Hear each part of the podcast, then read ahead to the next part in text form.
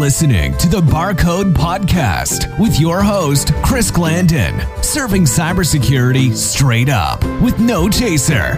Let's hit the bar and grab a drink.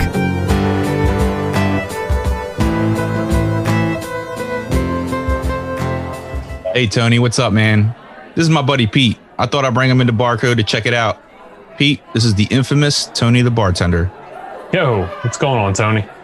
Pete, nice to meet you. What are you fellas drinking tonight? I'll just take a cold one.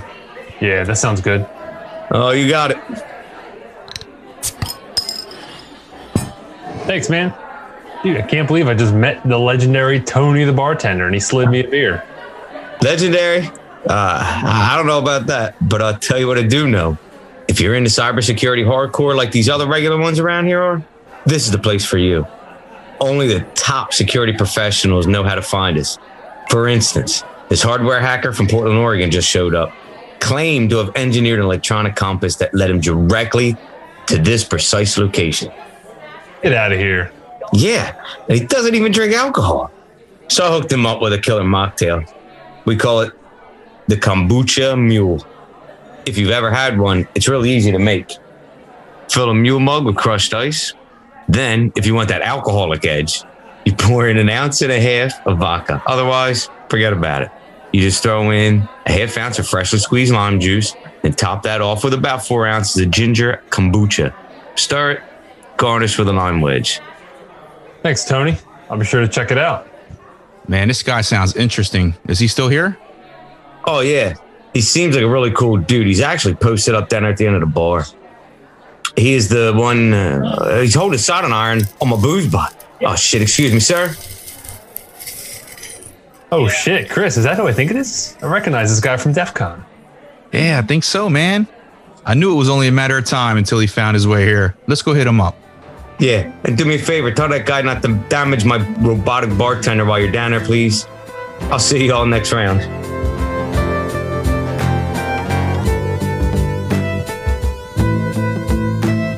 Joe Grand is a product designer, hardware hacker, former co-host of Discovery Channel's Prototype This, and the founder of Grand Idea Studio. He specializes in creating, exploring, manipulating, and teaching about electronic devices. Also known as Kingpin, Joe is a member of the legendary hacker group L0pht Heavy Industries, where he helped raise awareness of the hacker ethos and the importance of independent security vulnerability research. Joe, thanks for stopping by Barcode, man. Hey, thanks for having me. Absolutely. I'm also here with Pete Klabe, who's co-hosting with me today. What's going on, Pete? Hey, what's going on? So, Joe, first off, if you don't mind, I'm interested to hear about your background and tell me about, when did you first find your passion for engineering and hacking? Sure. Well, I think even before then, seeing how we're on Barcode and you can't actually see it, but I have my Pentagon mug with cosmic cocoa, hot chocolate with a bunch of crushed up mushroom powder for today, because it's 11 in the morning here. I don't drink anyway, but even if I was going to drink something like a, crazy virgin cocktail, it's too early in the morning. Yeah. I guess it's cocktail time somewhere. Yeah. So I got involved in electronics and hacking and really kind of discovered my passion when I was 7, which to me seems normal. And, you'll talk to other people of my generation that's sort of maybe 9 years old, 10, 11, they got a computer. But apparently it's not that normal to be introduced that early back in the early 80s, where computers just weren't as ubiquitous as they are now. If you had a computer, you either had a parent that needed one for work or you were just lucky. I ended up being lucky. I have an older brother and sister. So they were kind of messing around with the computer. It was an Atari 400. And as a kid, I would just kind of watch them. We had a little computer room with a table made out of an old wooden door and, big TV and the computer and a radiator. And I would sit up on the radiator and just watch my brother and sister play games, and mostly my brother.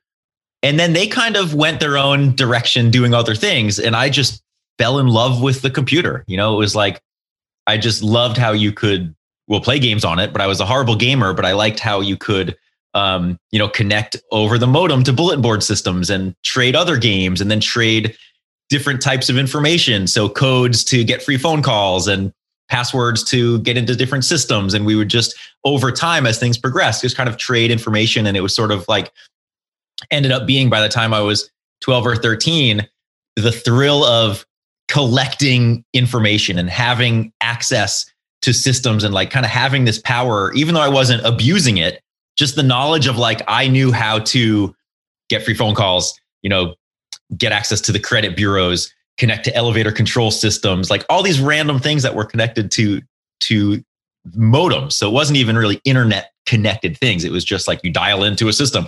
So I just loved that kind of underground thing. And, you know, at school, I was like the only one that was into that sort of thing. So very much like I'd grown up with a lot of the same kids in school. So they kind of knew like, oh, Joey's a little bit, you know, weird, kind of nerd, whatever. So they kind of accepted it in a way because to them, that's just what I was, but it was definitely not a normal thing. And then at the same time, my brother was into electronics. So he would like fix radios for his friends and stuff. And he had this junk bin full of electronics. So besides using the computer, I would do chores and errands for him in exchange for being able to like pick a piece of electronics out of his junk bin. And then I started figuring out how do electronics work. And I would read electronics magazines and build the projects and then start modifying those. So it really was just this love of everything kind of technological. And it was at such a young age and it just kind of stuck with me. And I knew from that point, like pretty much when I was 7, when I got into this stuff, I knew that this was all I would ever do. Yeah. So, I mean, how did you learn it as you went? Were you just self-taught? Did you do a lot of reading? Were there magazines out at the time that really walked you through, you know, the architecture of what you're looking at? Yeah. So from a hacking side, no. Well, not necessarily. So from the sort of like coding side, I had a bunch of books on like Atari Basic, and I would type in programs from magazines. There was Analog Electronics, Analog Magazine, Antic Magazine. So for the home computer world, there was a lot of kind of reference material. So I would type in games and I would change the code and see what happens. Like, can I change the colors? Can I change the sound? And then I started creating my own games.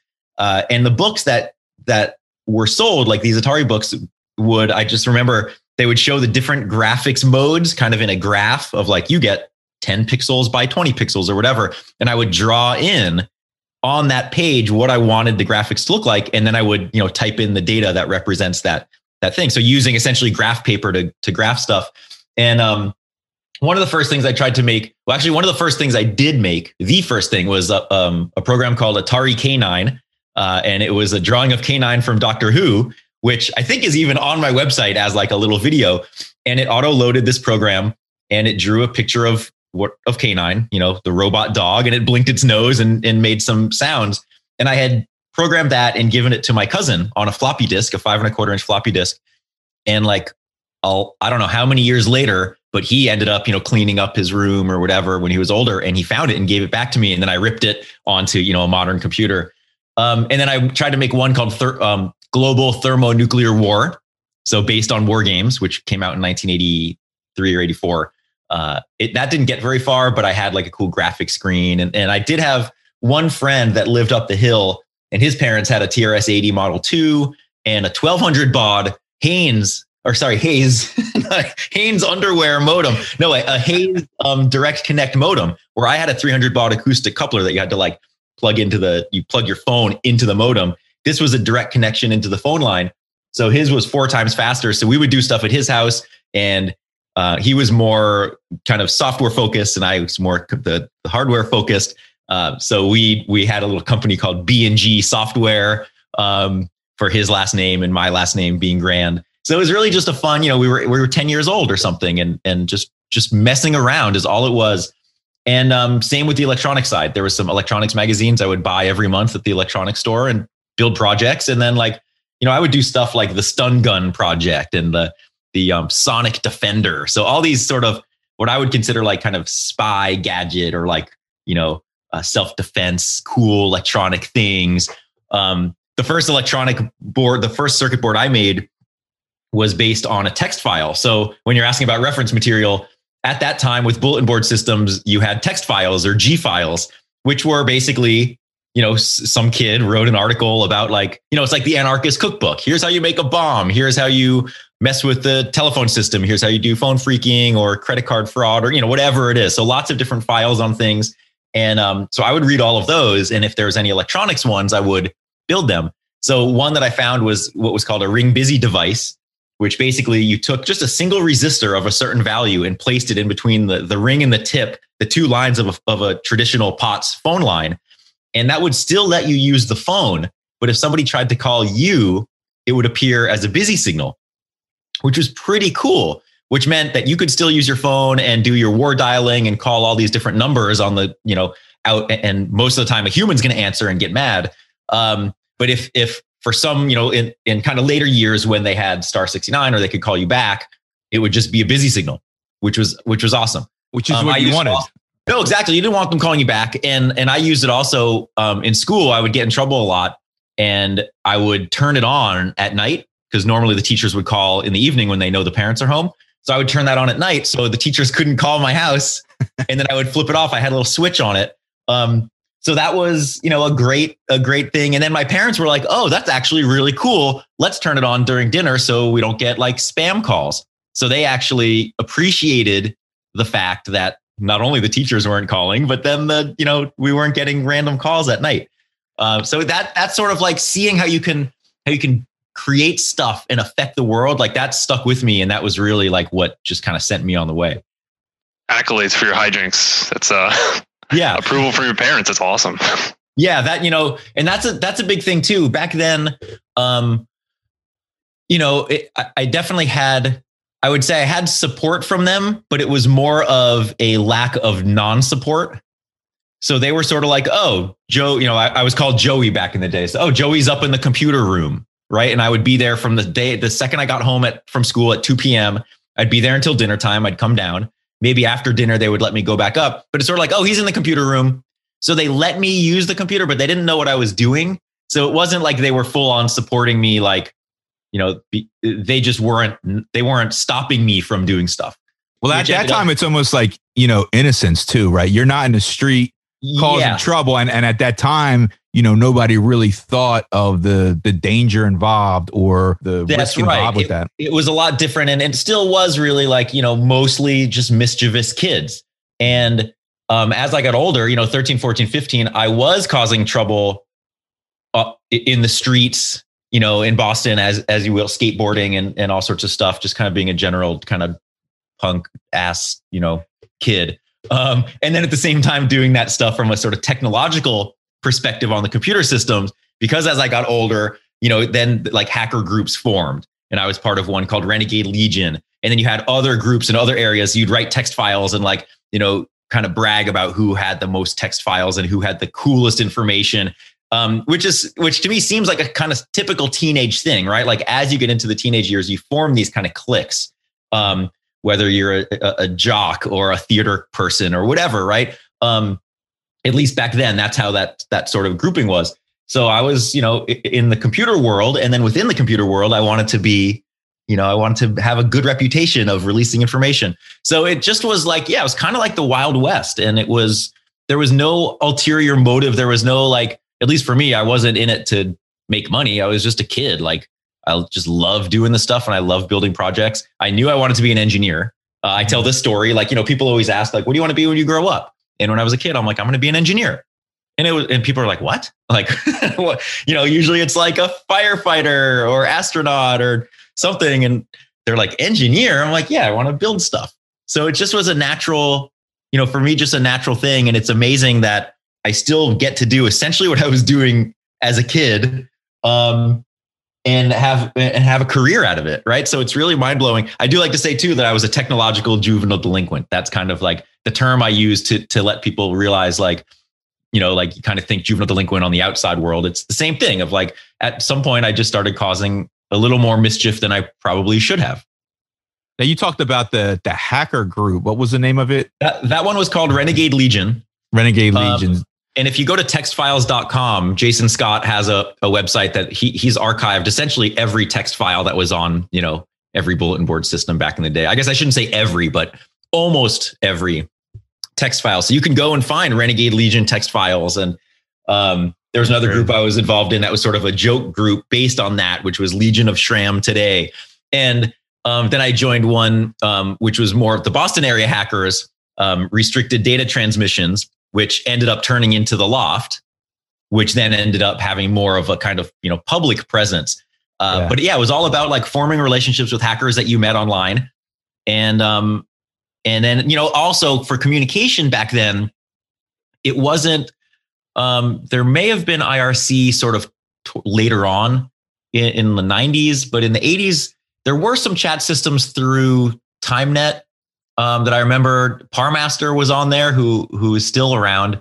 But we were mostly communicating over the phone. So we had, you know, we met on the bulletin board systems, but then we would have like these massive party lines. And those generally, like, you know, sometimes somebody would just have three-way calling on their house and you could call a couple people. Yeah. Or if you had multiple people with three-way calling, you'd call multiple people and have a party line. But we were doing mostly what were called Alliance teleconferences, which were an AT&T service intended for like businesses to use to get all their employees to have a party talk, right? A conference call. And this, it turns out, was like, I think Jason Scott said it was like $5 per minute per line. And we would essentially, I would ride my bike into Boston, use my lineman handset to clip on to, like, open up a phone can in an alleyway behind an apartment building, clip on to some random phone number, start the teleconference. So it would be billed to that person and then transfer control to a friend of mine. And then I would ride home, call into the teleconference, and we would stay on these things for 10, 12 hours at a time. And there would be, you know, 4 people, 8 people, 12 people. So if you imagine the cost, somebody gets that bill and they're like, oh my God. But we never really thought about that. This was age 15, 14, 15, 16 is when I got into that. And did you ever get caught? Well, not directly. I'll mention that in a second. And okay. What we thought about was like, we knew it was being billed to somebody, but you know, it was like, we justified it as AT&T is a huge faceless corporation. They're charging too much. Information needs to be free. We should be allowed to talk, all of these things. And, you know, all of us were already using phone codes, you know, corporate calling cards and stuff to get free phone calls because we wanted to communicate. And yes, the person who owned the phone line for, you know, maybe a couple days freaks out, but they would just call AT&T and get a refund. Yeah. So we kind of justified it that way. As far as getting caught, it's funny because every phone number that dials into those teleconferences gets logged. So they knew who people were. And I did get a couple phone calls directly back from like an AT&T Alliance teleconference operator asking like, was this phone number on the teleconference from this day? And I have a recording of one of them. They actually gave the name because they were trying to figure out like who was responsible for starting it. And we all only knew each other by our hacker handles. And, you know, the operator calls me and she's like, do you recognize this phone number, 313, blah, blah, blah, from Michigan, the name of... real name, not hacker name. I'm like, holy shit. Like they really know. So a couple people did get busted for running those conferences, but I think in general, I definitely got lucky and a lot of other people just got lucky that they didn't pursue it. And I think it was probably one of those things of like, you know, you see some kids hanging out in the park and maybe like, maybe not anymore. I don't know, but you know, like spray painting something, right? It's like you slap them on the wrist or you don't even, or whatever, you kick them out of the park. Like you don't make a big deal out of it. I think AT&T was probably just accepted the fact that people were abusing it and only went after the things that were like major, you know, real crimes, losses or something. Yeah.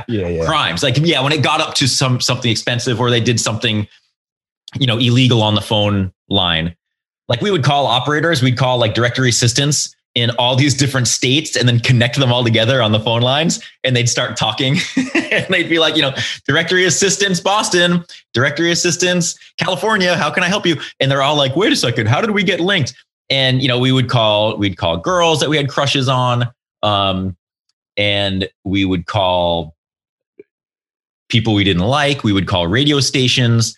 It was just a very, you know, it was like, mostly boys. We had a couple girls on there also, but it was mostly teenage boys just kind of having a community is what it was, right? And it felt really cool, like to call in and talk to Garfield in Michigan and you know all these different people that you never met in person, but you still had this bond and eventually I met some of them But, you know, it was just really cool. Jeff Moss, actually, the Dark Tangent, he had a DEF CON voice bridge that he made. And that was more West Coast focused, but you could call in and it was a very similar thing. He was hosting it. You could call in and chat with other hackers without meeting them.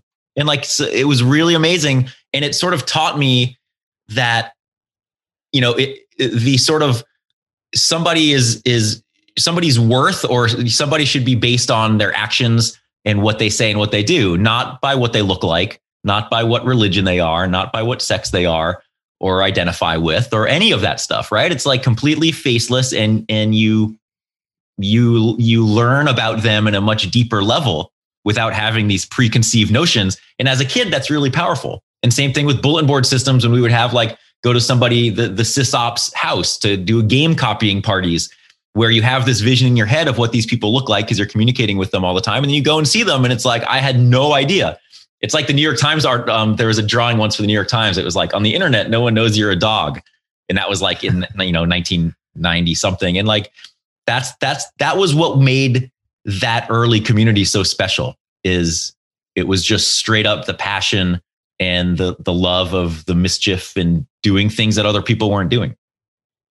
Do you think that it's a little bit different now compared to, you know, when you were first dialing into the bulletin board systems, those who wanted to connect and get online, they had an interest in the technology and everything. But today, now, internet's so accessible that I think the ability to be anonymous and faceless in a lot of ways is much more easily abused, and we see it a lot more. Is the loss of something like that, or the presence of more people getting online, kind of changing how you feel about that in terms of your accomplishment should still be anonymous, or that's still the best way to communicate online? Yeah, I mean, that's a great question. So it's kind of hard to tell because every youth group or youth movement has like a different way of communicating and expressing themselves and stuff, right? So if you look at like the general population of kids now, you know, it was TikTok for a while, and now it's something else. And even like the use of emojis, like I'm an old guy, I use the, you know, LOL emoji, but that doesn't mean what I think it does to a kid. So it's hard for me to know, you know, if there are these kind of underground movements happening. What I tend to get a sense of, especially because of social media and this immediate gratification sort of thing, is more people are focused on like building a brand around themselves. And it's like, look, mom, look how smart I am. I'm giving a talk. I'm on the news. I'm this and that. And those are always great things, but it shouldn't be the purpose, right? The purpose should be the passion. And then what comes out of that, if you have an opportunity to be on a stage like that, to share that passion, that's what's important. It's not trying to see how many followers you have, blah, blah, blah, blah, blah. So I don't really know. I do think, you know, back then, because you had to have an interest in the technology or in at least access into the computer systems, you had to be somewhat, you had to have somewhat of that mindset, the technological mindset, the curiosity of wanting to learn something, in the nature of being able to be self-directed and self-taught. I do get a lot of emails now of people like, you know, how do I become a hacker? Like, you make it look fun, which is cool. That's the point. But it's like, how do I become a hacker? And it's kind of like, well, I can't teach you to become a hacker. Like, that's a mindset. You can use a tool, you can click, you can run a script, you can solder and desolder and do all these things and follow other people's directions, which is exactly how you should start, which is how I started.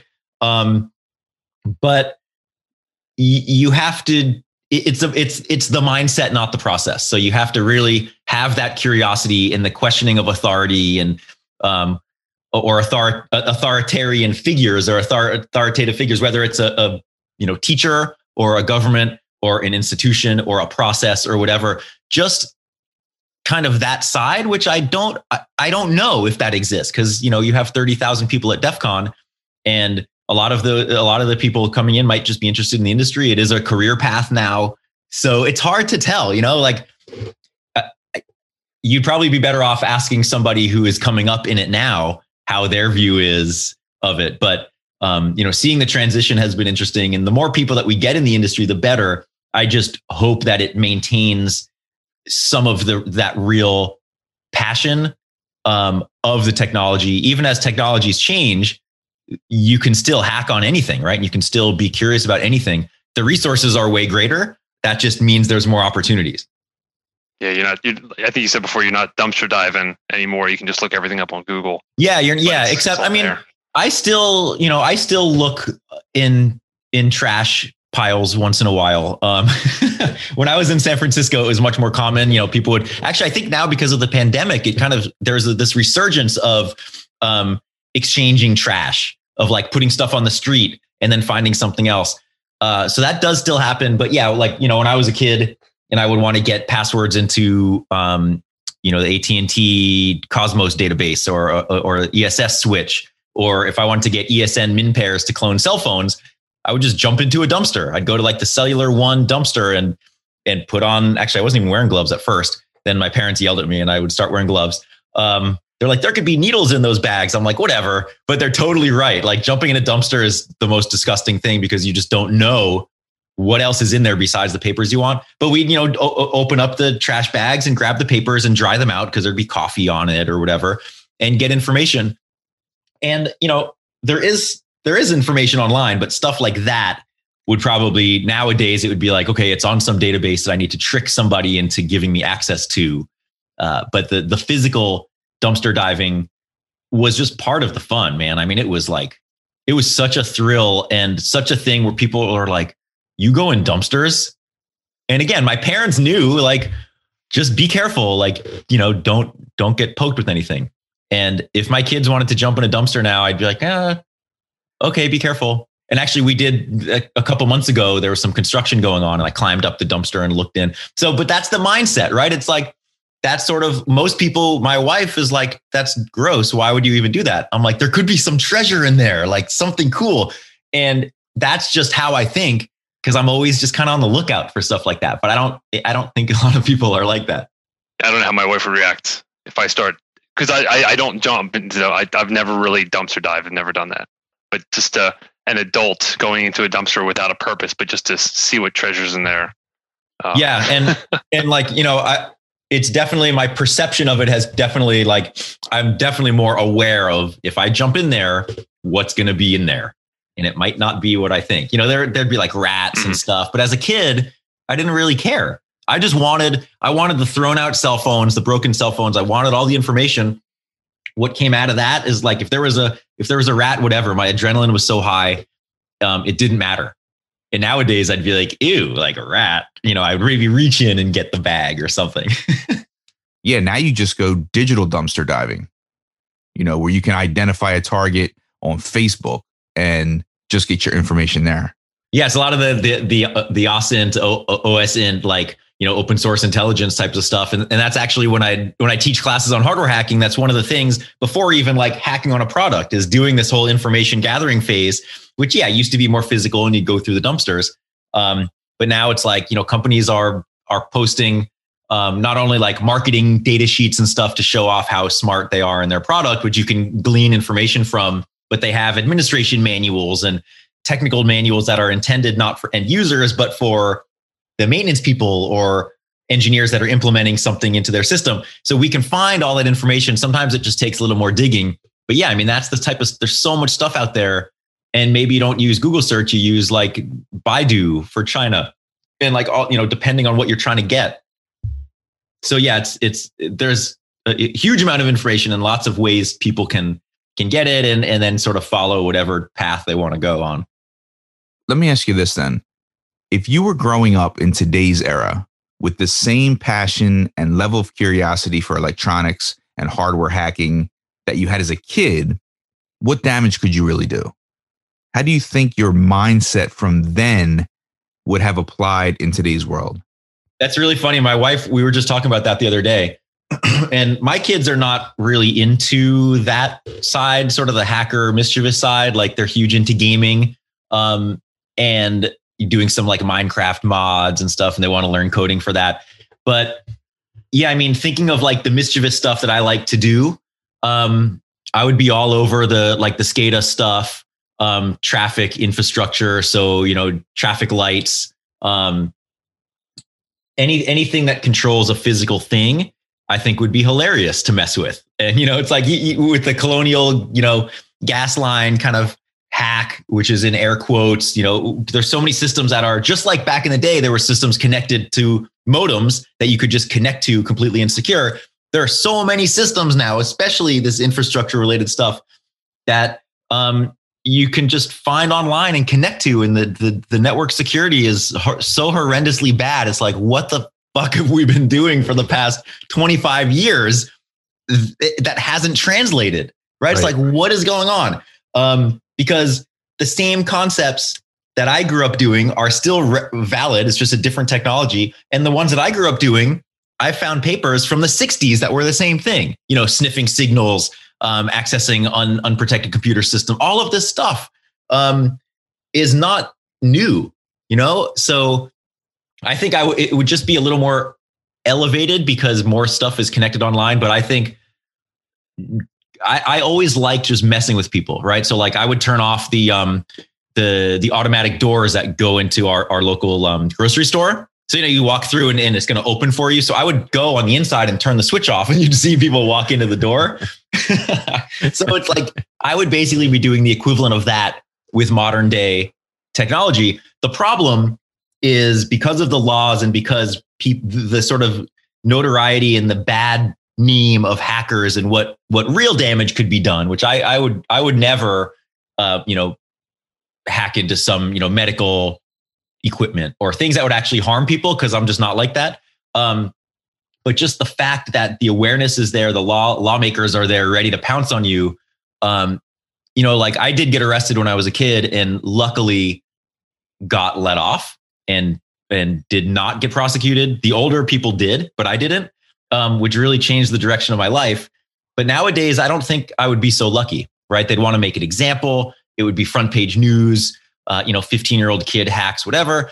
And the problem is that stifles a lot of curiosity because there are kids that want to mess around with this stuff and maybe are a little worried about getting in trouble for doing it. And I feel like you need to really push the limits, not only to understand what's going on, but just to sort of see what the world is like. And a lot of kids that maybe would be doing that stuff or kids that get in trouble for it and then they're prevented from using computers is completely the wrong approach, because those are the ones that are going to be the next generation to hopefully start securing systems and do all of that. But I would definitely, like, if I had kids that were into that stuff, I would be a lot more nervous of them like actually getting in real trouble. So I think like a lot of companies still offer like, I mean, they offer now what they didn't have back then to get around the more legal impact consequence of the actions. They have like, you know, bug bounties and vulnerability disclosure programs. Is that valuable, you think, for the 15-year-old that wants to do this kind of stuff and is afraid of the consequences? Or yeah, I think that's huge. That's a great point. You know, a lot of the bug bounties, people complain like, oh, it's, you know, you only get X amount of dollars and that would be 100 hours of my work, blah, blah, blah. But yeah, for somebody looking to do it in a way that they're not going to get in trouble and they get to find some cool vulnerability and disclose that in a safe way is awesome. And I think any company that has bug bounties or is even aware just of the fact that people want to hack their systems and potentially contribute some fix or something, like they should all be applauded, because it really is something that's important. And, you know, like at the Loft, we basically, which was our clubhouse, we would set up our own networks and kind of hack on stuff inside, so we weren't damaging anybody. And having these bug bounties is the same sort of thing. Like you could set up your own environment at home in your bedroom or your lab or whatever. But if you want to go after a real product, you can do that. And you know, as long as you follow the guidelines of these companies. And I think that's great for everybody, right? And it's like, and if, you know, if you're a teenager and you can score a bug bounty, like that's huge from a bragging perspective, right? You get to tell your friends, you get some money out of it. And then because it is actually a career path now, like that just gives you some more cred that you can use later on. I just, you know, but like I mentioned, I just hope that the fame and the money is not the driving factor. It's the passion and the desire to educate people and educate these companies and make things more secure. And all the other stuff that comes out of it is like the bonus, right? It's like the frosting. Yeah. I hope that there's a comparison between what that is, what that exists today for the people who are participating in those programs, and what you had, you talked about your collection of text files that you would aggregate, and it's kind of like, I see a lot of similarities there, and I hope that still exists for those that have that mindset. Yeah. And then, going back to all of the different resources, like somebody can now look up and see what all existing bugs are for a product or existing exploits or CVE lists or whatever, and then learn from those and replicate those and try them on other products. And it's something that I've started really realizing recently. Like I always say, we're standing on the shoulders of giants, right? Like all of us are doing things probably that have been done before, maybe a little bit differently. And then we share that and somebody else does it, but none of us are like the beginning. Like we're all building on each other, and that's how this community is growing and becoming so great. And there's nothing wrong with replicating somebody's work and learning from it. And like a great example of that is just currently I'm working on a project that isn't public yet, but we're filming a pilot in a couple of weeks around it. And for part of this work, for me to kind of learn this particular technique, which I hadn't really been super familiar with, doing some fault injection and stuff, voltage glitching, I set out to replicate a bunch of existing work that was out there. And I kind of had this imposter syndrome of like, well, I'm lame because I'm copying this work. But by doing that, you learn all these different things about it. And then what ended up happening is some of the work I wasn't able to replicate, but I stumbled upon a different method that did work. And that's when I realized, like, yes, that's the natural progression, right? And now I have so much more knowledge of what's going on because I was able to learn from other people and then add my own flavor to it. And now there's another bit that I can, publicly release and share with other people that they can go use. So it was like that moment of like, yes, it's okay to copy, again, in quotes, like someone's effort, and then build on that. As long as you're not just copying it and taking credit for what already existed, right? But it's like putting something new into the world, and it's okay to use what already is out there first. You don't have to start from scratch and recreate the wheel every single time. I would look at it as progression, progressing in what you know as an engineer, and then maybe applying what you know and your expertise to that secondary thing that you may be, have to learn. It's all learning. And if you think about like the standard scientific process, scientific papers come out with the intent of people being able to replicate their work and peer review and all of this stuff. And it's such an important piece, at least for me, being able to do it and learn from it.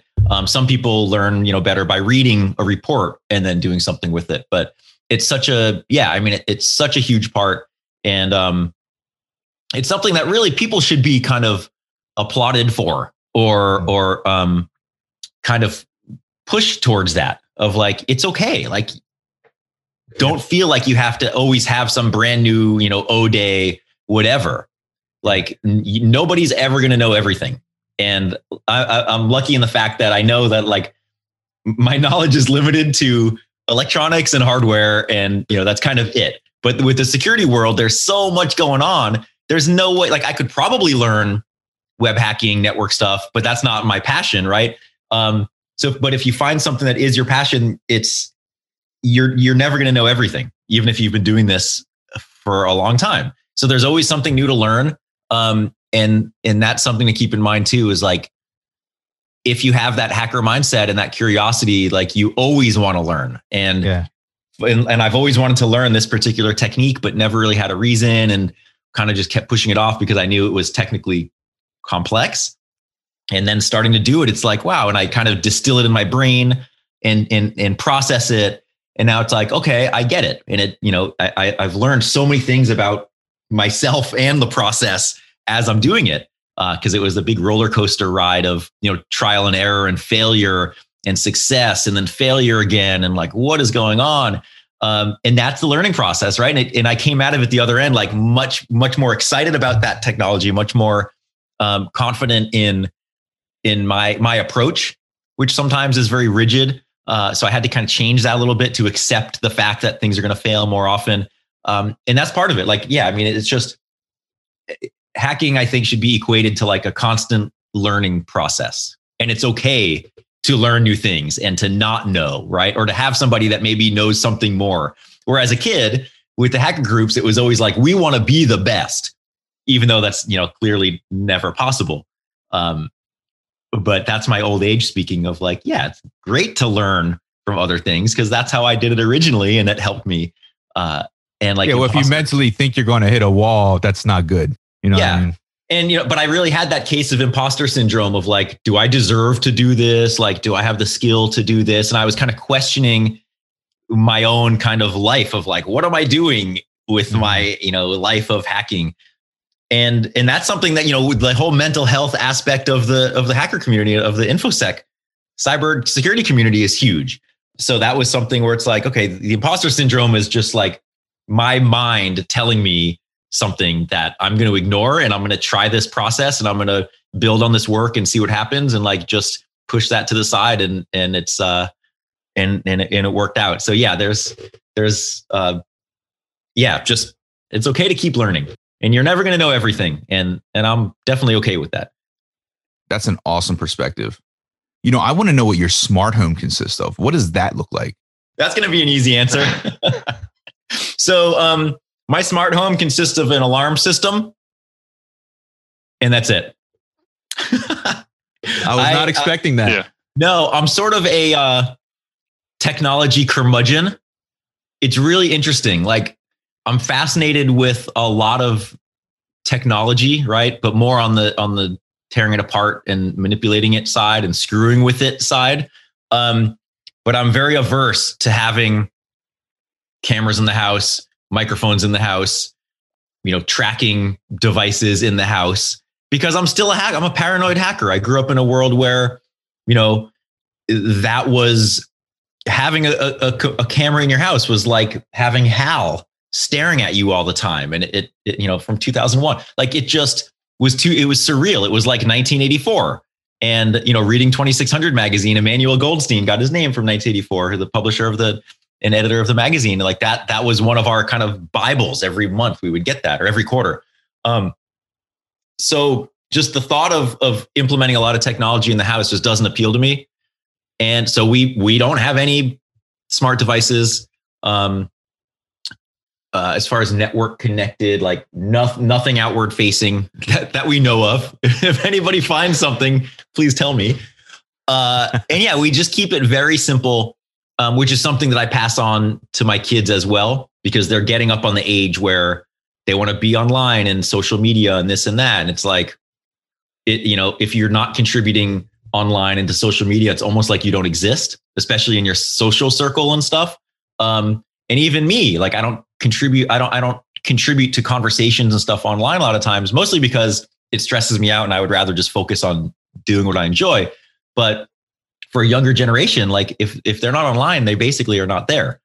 So there's that balance of like, how can you do social stuff and network, you know, online presence without it affecting your mental health, your everything, like, and to still let you do what you love to do.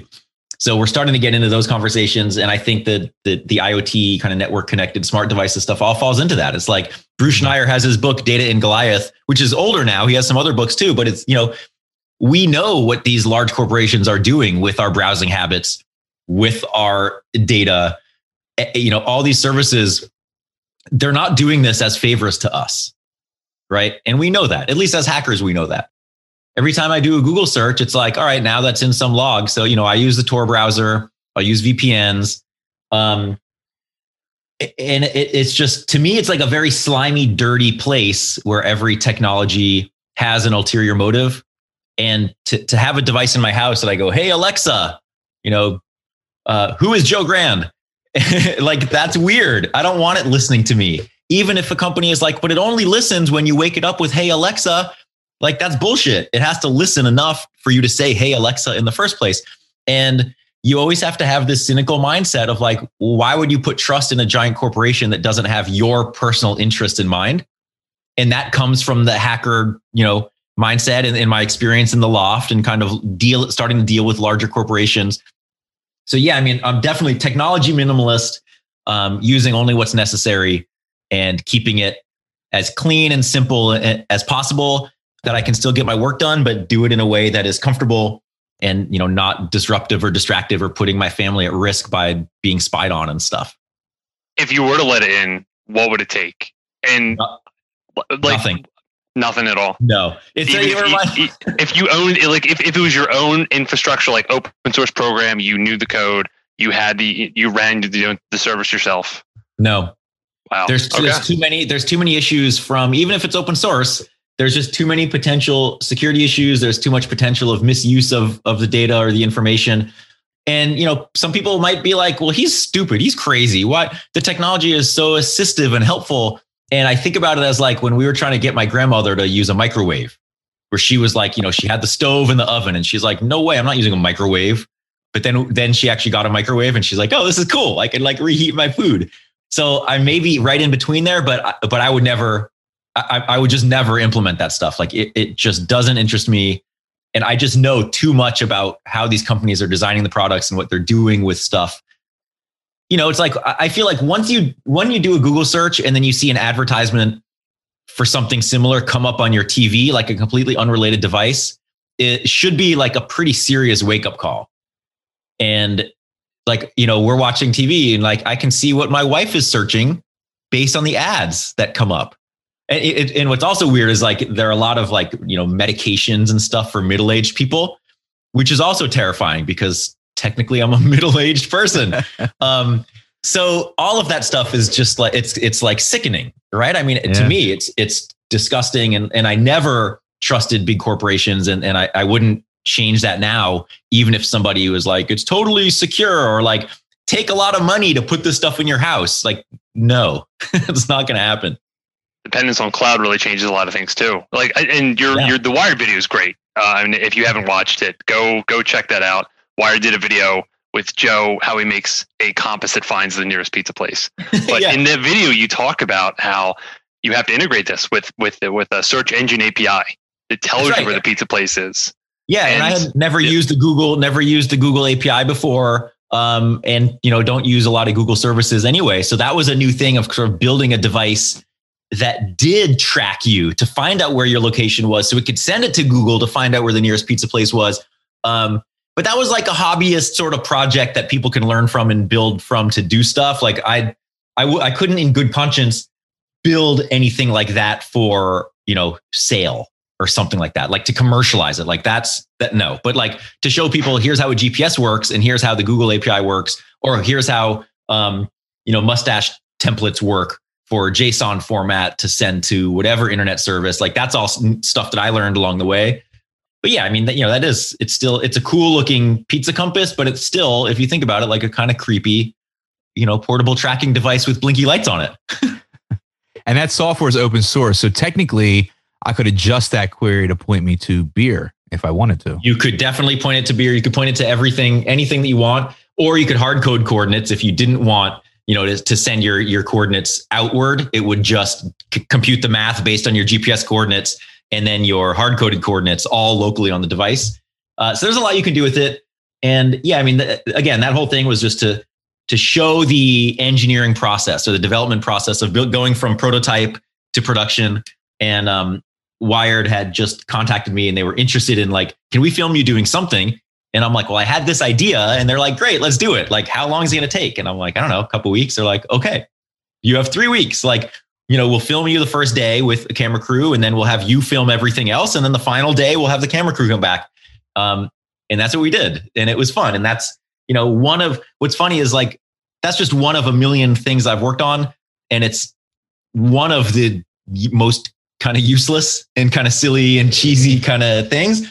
But at the same time, because it's entertaining and they did a great job making the video and making a story out of it, people can learn from that and then either use the stuff that I've released online to build from, or just be like, oh, engineering's awesome. Like I want to build something completely different, but now I understand a little bit about the process to do it.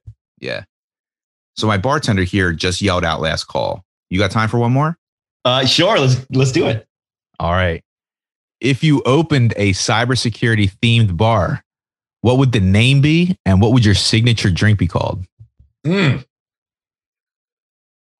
So a name that, well, a drink that popped into my head. I would call the drink the Solder Smash. And that was, I just did a live hardware hacking challenge for KernelCon a couple weeks ago, and it was all online, and they presented me with a hardware challenge to, you know, solder and hack on. And as part of that sort of lead up, they had asked me, what would, if I was a superhero, what would my superpower be? And I said, Solder Smash. And I think that's an awesome name for a drink also. Oh, yeah. So that's why I'm going to reuse it as that. For the actual name of a bar, Dev Null just popped into my head, so I think I'll just have to go with that. I love that. So go to Dev Null and get your Solder Smash. That almost sounds real. Copyright 2021 Joe Grand. And now is that going to be in Portland? Yeah, that would be in Portland. Okay. It would have to be like, you know, microbrew and handmade kombucha and, you know, artisanal pickles and tater tots, all that stuff. Nice. We just made a kombucha mule, and it's specifically for you. We added it on the drink menu. Oh, thank you. Your drink. Yeah, absolutely. What'd you name it? We named it the Grand Mule. Nice. I'm going there right now. I'm going to make it. Nice, man. Well, Joe, thanks for your time today. I personally learned a lot, and I'm sure my audience did as well. Where can our listeners go to find you online and connect with you online? Yeah. So my website is grandideastudio.com. I am updating the website, so that will be a little easier to navigate stuff later. Sometimes I post stuff on there without advertising about it. So that's kind of like the archive of everything. YouTube is, it's, you just search for Joe Grand or Kingpin Empire. It will go to my YouTube channel. I post once in a while. Like, I'm not a YouTuber.